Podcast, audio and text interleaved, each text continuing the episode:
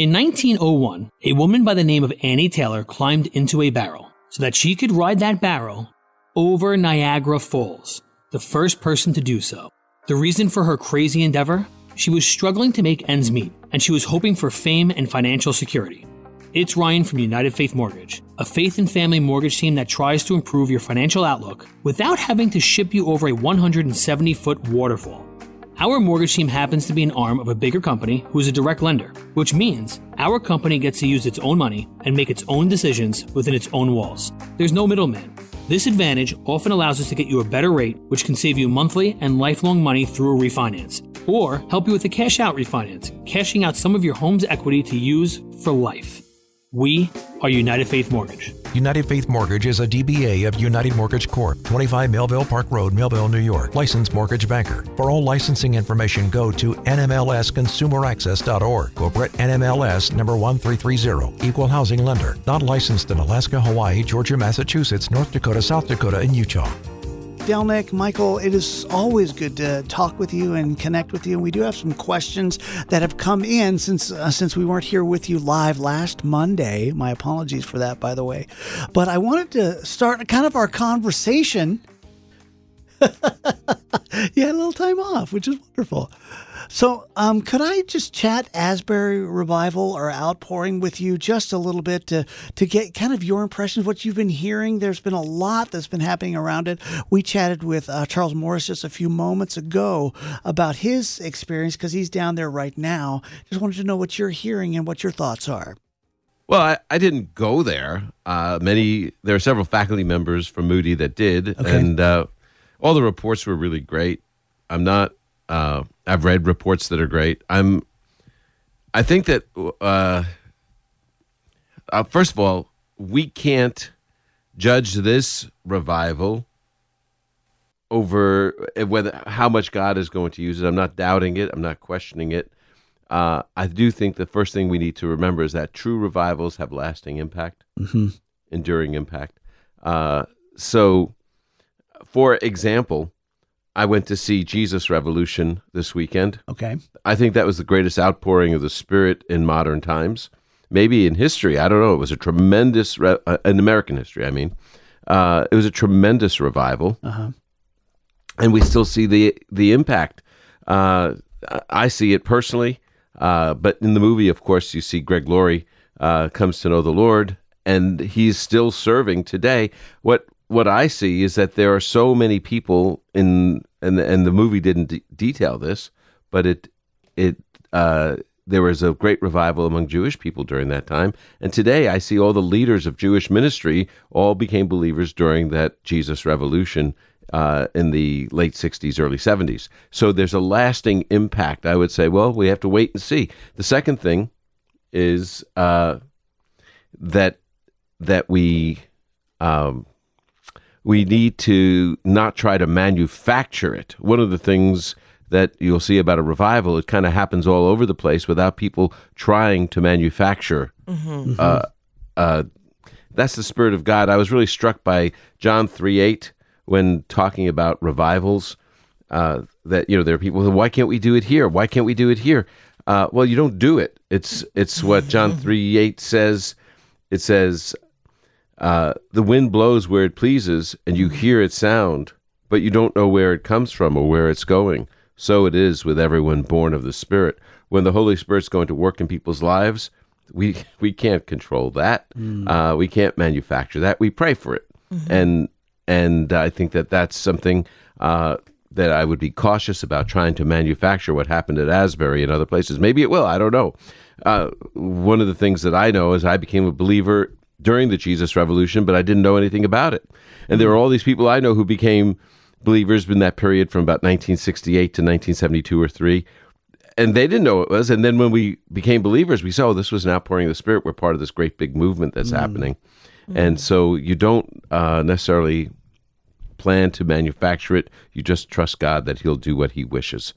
So that's what I would say. I'm really grateful for what God is doing there among the young people uh, in Asbury, and I, I I pray that God would spread that around our country and around the world. No, thank you for that. We're You're hearing with the you. voice of Dr. Michael Rydelnik. Uh, just love your take on what's going on and then also the lasting impact that needs to happen.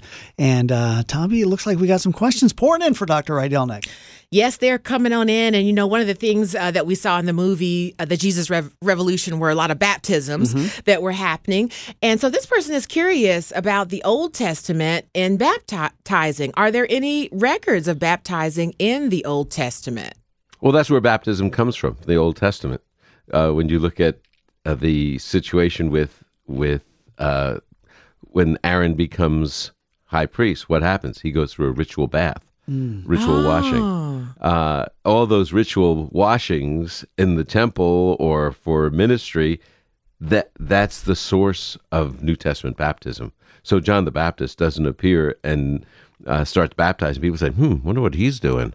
We we've never seen this before. Ritual washing, symbolic baths. We, what is going on? Where did he come up with this? No, it's it's rooted in the Bible. Ah, so I, I have never known that the connection between the washing and baptism. And, Yeah. and you had to wash yourself uh, uh, to become, when you're unclean, to become clean Yeah. again, all that. Yeah. You had to take And a bath, so- wash your clothes. Yeah, Have you been to Israel, Tabby? I have. Okay, so if you remember the southern steps of the Temple Mount, No, there. You don't remember the southern steps? I don't remember just because it was a long time ago. But Okay. I take your Well, word for it. Go ahead. they, they've excavated the southern steps, and one of the things that you find over there by the southern steps are ritual baths. Because Ah. as people would go to the temple, they would uh, have ritual purification by going to a ritual bath. It's called a mikvah, or plural mikvaot. And so, uh, really, what you have with baptism is a form of mikvah ah, and that's so by the time you come to the first century this is prevalent in judaism and john the baptist starts uh, baptizing and it's nothing and one of the things that uh, later on well uh, that's prevalent in judaism of the first century is proselyte immersion. That when a, a gentile would convert to judaism one of the things they had to do was go into a ritual bath and had to be dipped in the water completely going in the water as a gentile coming up as a jew uh, and uh, they, they, you know, they would be watched to make sure every hair on their head was under the water. Then they'd come up, and that's the root of Christian baptism, where you identify with your leader, your teacher, your rabbi, Jesus. You go under the water, and now you come up, and you're identified with him. Uh, and and so it's proselyte uh, baptism that probably was the background for not that a person would convert their e- ethnicity, like in proselyte baptism, but the identification with with their Messiah under the water, up out of the water, like Romans six. You died with him, were raised to life with him.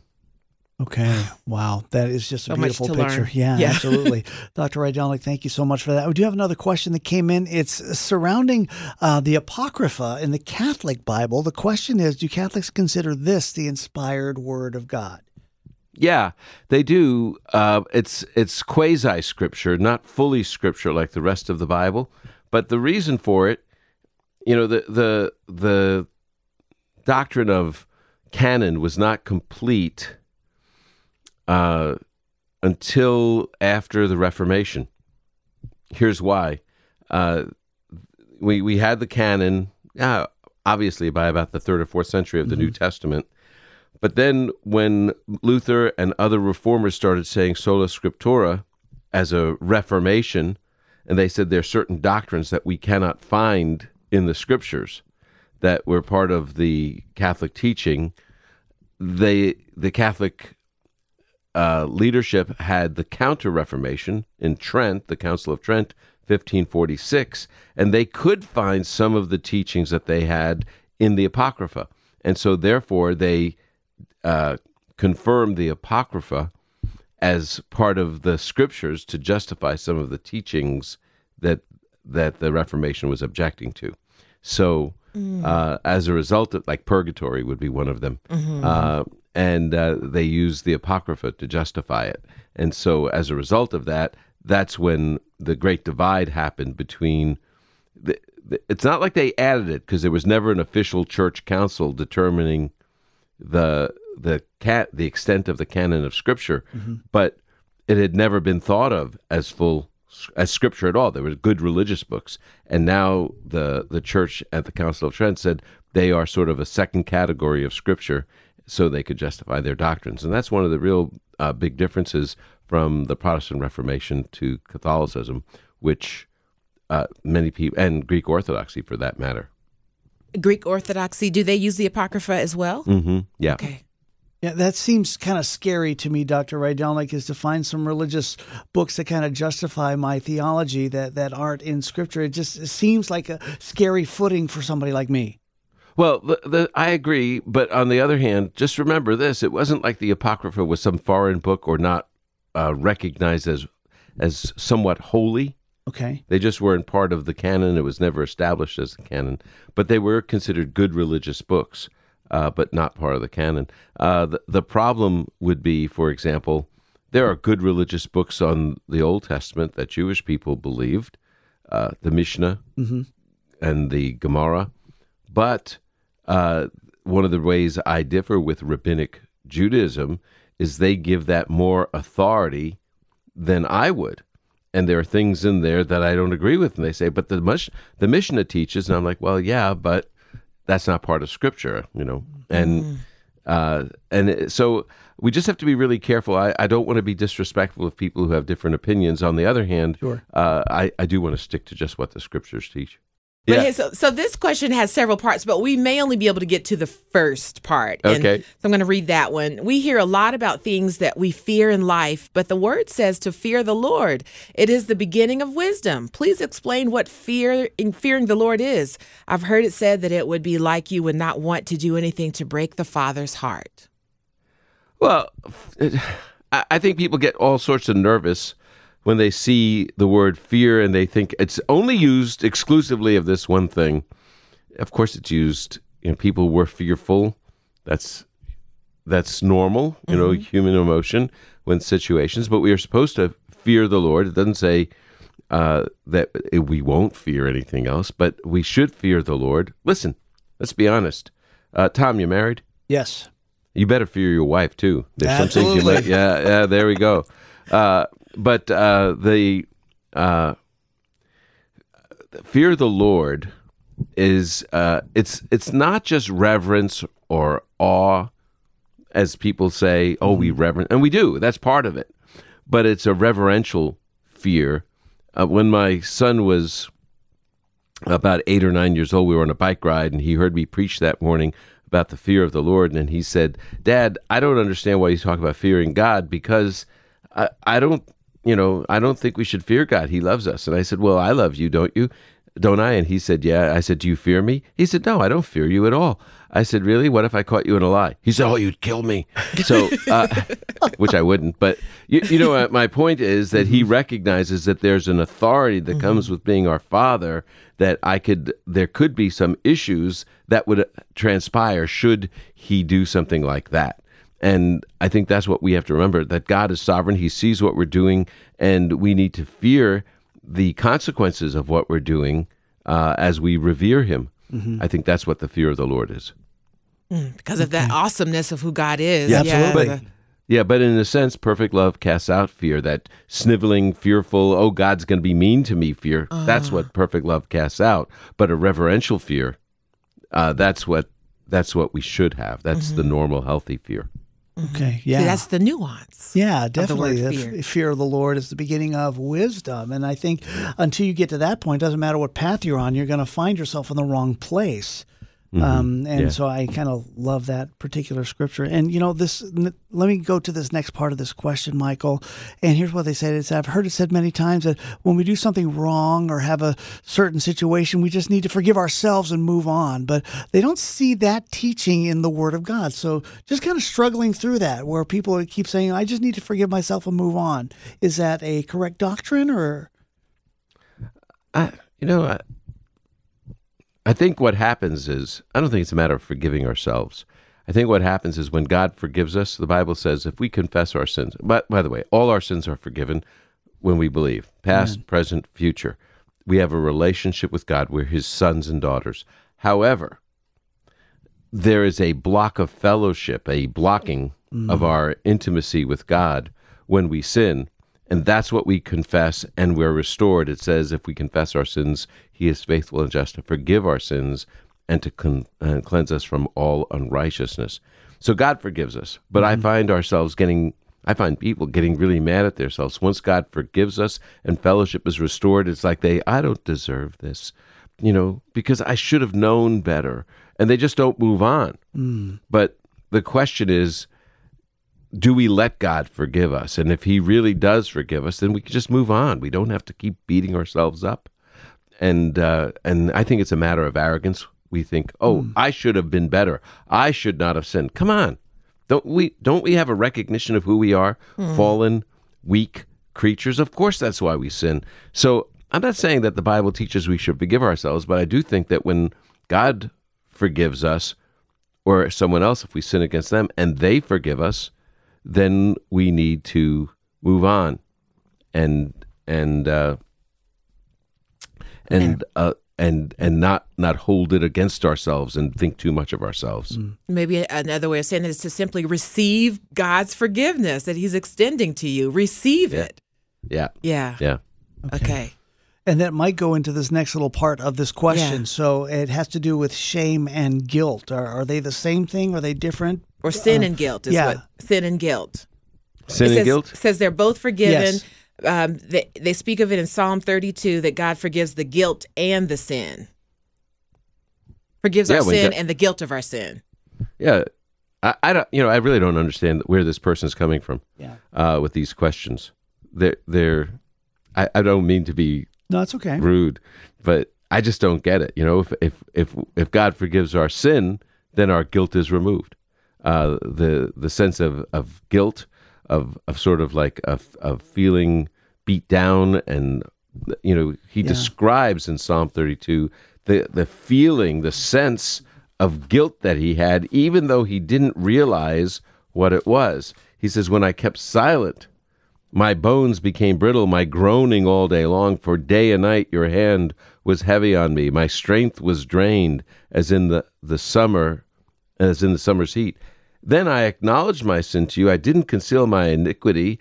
He confesses his sin. You took away the guilt of my sin. Mm. What it's saying, that pressure that God was putting on him of conviction, that guilt, God removed because mm. he knew he was forgiven.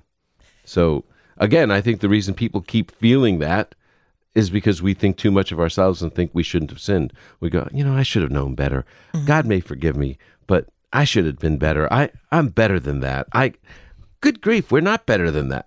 That's Yeah, that's who. That's that's who. That's why Jesus came.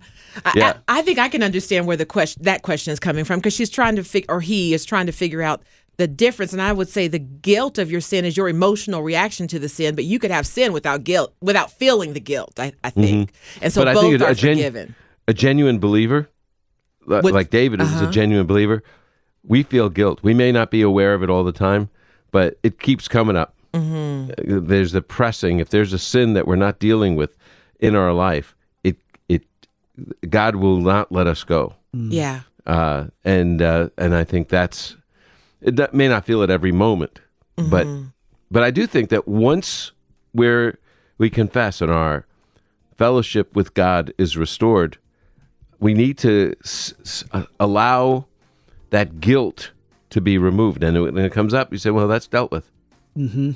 That's dealt with, and I, I can move on." And we need. I, I once heard. I read in a book. Actually, I didn't hear it. D. Martyn Lloyd-Jones say, "We need to talk to ourselves more than we need to listen to ourselves." And what he meant was that we need to tell ourselves the truth when we lie to ourselves. Like, God is still angry with me about this. I should have known better. I should have never done this. I feel so bad about this. God forgave you. Move on. Just move on. And if it's a sin against another person, go make restitution, apologize, ask for forgiveness, move on. Don't live in the mire, because that's what God came to do in the Lord Jesus to lift us from the miry clay.